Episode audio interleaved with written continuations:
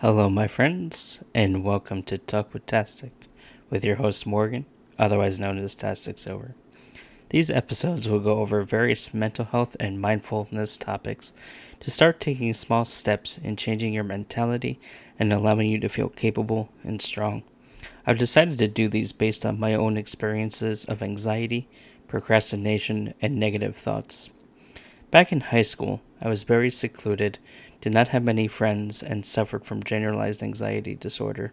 It was very hard for me to focus during classes, build relationships with new people, and just feel like I mattered in the world. Fast forward to eight years ago, and things weren't much different. I needed to do something to get into a better position, both mentally and physically, so I sought out small life changes. I started volunteering and working at my local YMCA, which I used as a support tool after school for homework and hanging out.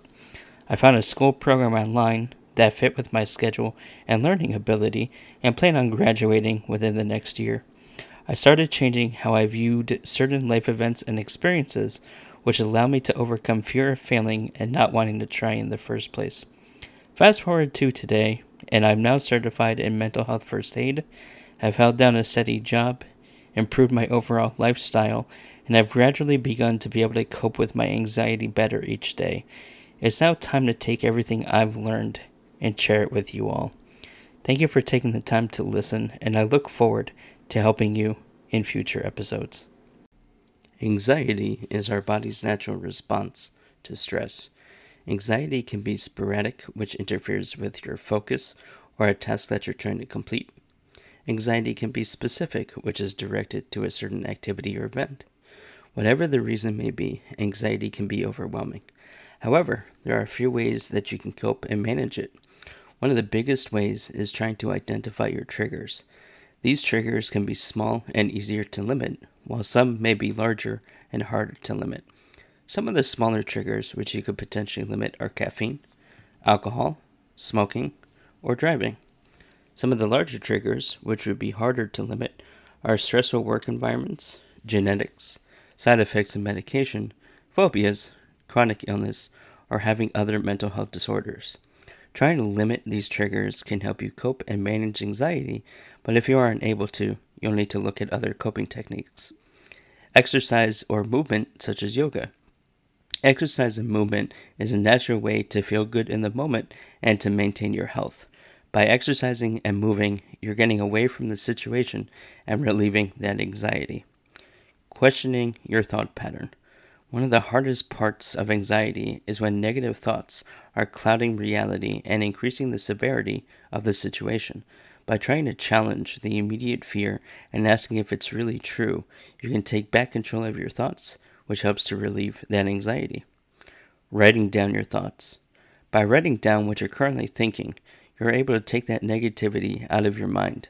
You can then use what you wrote later as a reflection of what you've experienced, especially if you start to feel and think the same way, and use what you wrote down as a way to, to relieve that anxiety.